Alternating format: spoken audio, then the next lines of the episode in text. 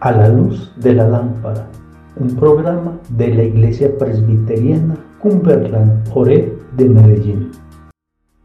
Tu palabra es una lámpara a mis pies y una luz que alumbra mi ser. Buenas noches, familia Ore. Nuestra reflexión para hoy a la luz de la lámpara en Santiago 1, del 1 al 27. Santiago, un líder de la iglesia en Jerusalén, hermano de nuestro Señor Jesucristo, uno más de los mártires de esa época. Mucho sufrió y soportó hasta el final, pues era un hombre de mucha oración. Dice la historia que tenía callos en sus rodillas. Esta epístola dice que es universal para todos los tiempos y oyentes, a diferencia de las cartas de Pablo que eran dirigidas a unas iglesias en específico.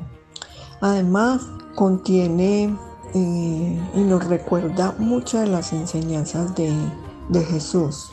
Santiago nos anima a ser eh, cristianos de fe en medio de de las pruebas. Dice el versículo 2 del capítulo 1, tener por sumo gozo cuando os halléis en diversas pruebas. La idea no es fingir que estamos felices en medio del dolor, sino saber que tenemos el acompañamiento del Señor para tener una actitud diferente cuando estamos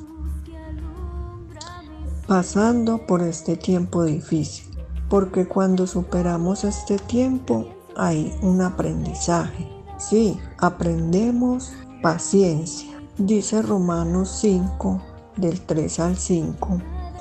Nos gloriamos en las tribulaciones, sabiendo que la tribulación produce paciencia y la paciencia prueba, y la prueba esperanza, y la esperanza no avergüenza, porque el amor de Dios ha sido derramado en nuestros corazones por el Espíritu Santo que nos fue dado.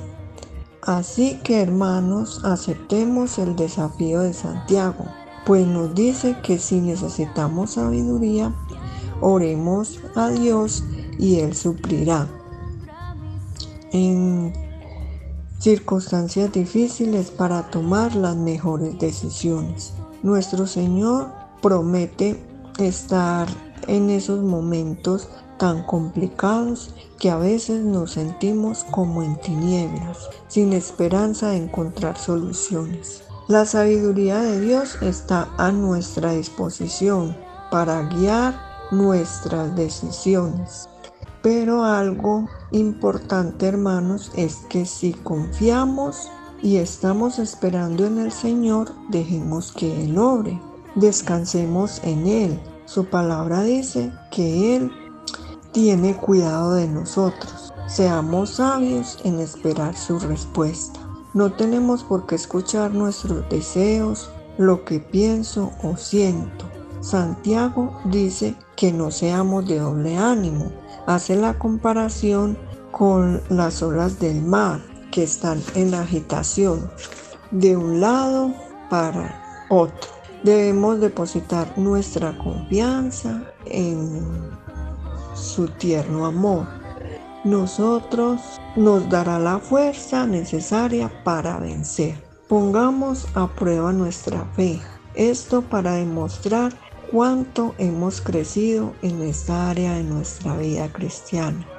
Esto será de bendición para cada uno de nosotros y servirá de testimonio a otros ah, y como desafío para sus vidas. Buenas noches para todos.